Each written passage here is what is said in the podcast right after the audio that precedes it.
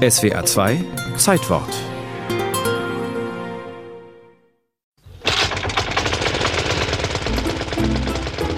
Gentlemen dürften feststellen, dass der Gebrauch der Maschine eine amüsante, nützliche und gesunde Art der Betätigung ist.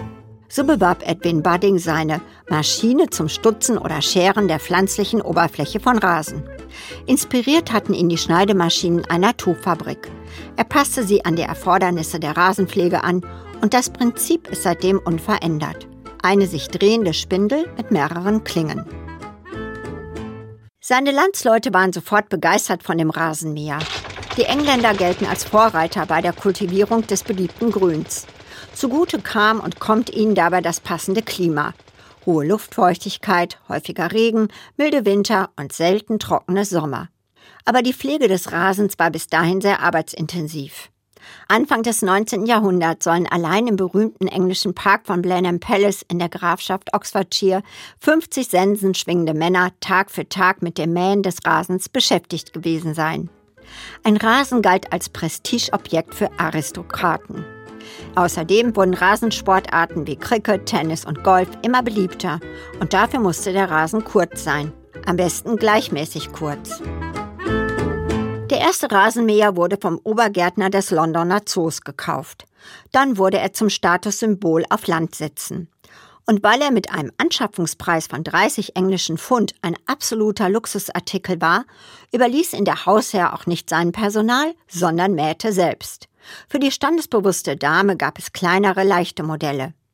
Aber der Rasenmäher wurde bald nicht nur durch die aristokratischen Gärten geschoben. Mit der wachsenden Popularität an Sportarten wie Fußball und Rasenbowling im 20. Jahrhundert breiteten sich gepflegte Rasenflächen immer weiter aus. Der Rasenmäher machte das erst möglich. Ein, zwei Tage draußen schön und schon geht's an das Rasenmähen. Nix hochkommen lassen. Anfang des 20. Jahrhunderts gab es die ersten motorbetriebenen Modelle.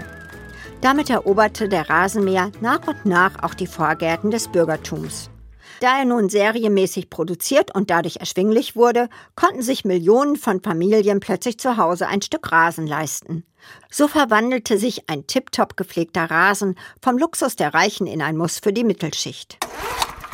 Auch einige Rasenmäher-Generationen später ist ein gepflegter Garten eine Repräsentationsfläche. Dr. Klaus Müller-Beck, ehemaliger Präsident und Ehrenmitglied der Deutschen Rasengesellschaft. Der perfekte Rasen ist grün, vier Zentimeter hoch und möglichst dicht, dass ich keine Bodenoberfläche mehr erkennen kann. Ein regelmäßiger Schnitt, das ist auch wissenschaftlich bewiesen, ist für den Rasen fast stressfrei. Regelmäßig. Immer auf der gleichen Höhe, das ganze Jahr durch. Obwohl die Rasenpflege dank moderner Rasenmäher weniger arbeitsintensiv geworden ist, verbringen Gartenbesitzer im Durchschnitt vier Stunden pro Woche mit der Rasenpflege. Das ist gut für die Gesundheit. Denn australische Wissenschaftler haben herausgefunden, dass Rasenmähen ein wunderbarer Schutz gegen das weit verbreitete Burnout-Syndrom ist. Als Gegenpol zu Stress und Hektik im Alltag und Beruf hilft Rasenmähen, weil man sich einfach Bahn für Bahn konzentrieren muss, wodurch Probleme kurzfristig in den Hintergrund treten. Außerdem werden vom frisch geschnittenen Rasen ätherische Substanzen freigesetzt, die entspannend wirken. Edwin Budding, der Erfinder des Rasenmähers, hat das vor knapp 200 Jahren bereits gewusst. Gentlemen dürften feststellen, dass der Gebrauch der Maschine eine amüsante, nützliche und gesunde Art der Betätigung ist.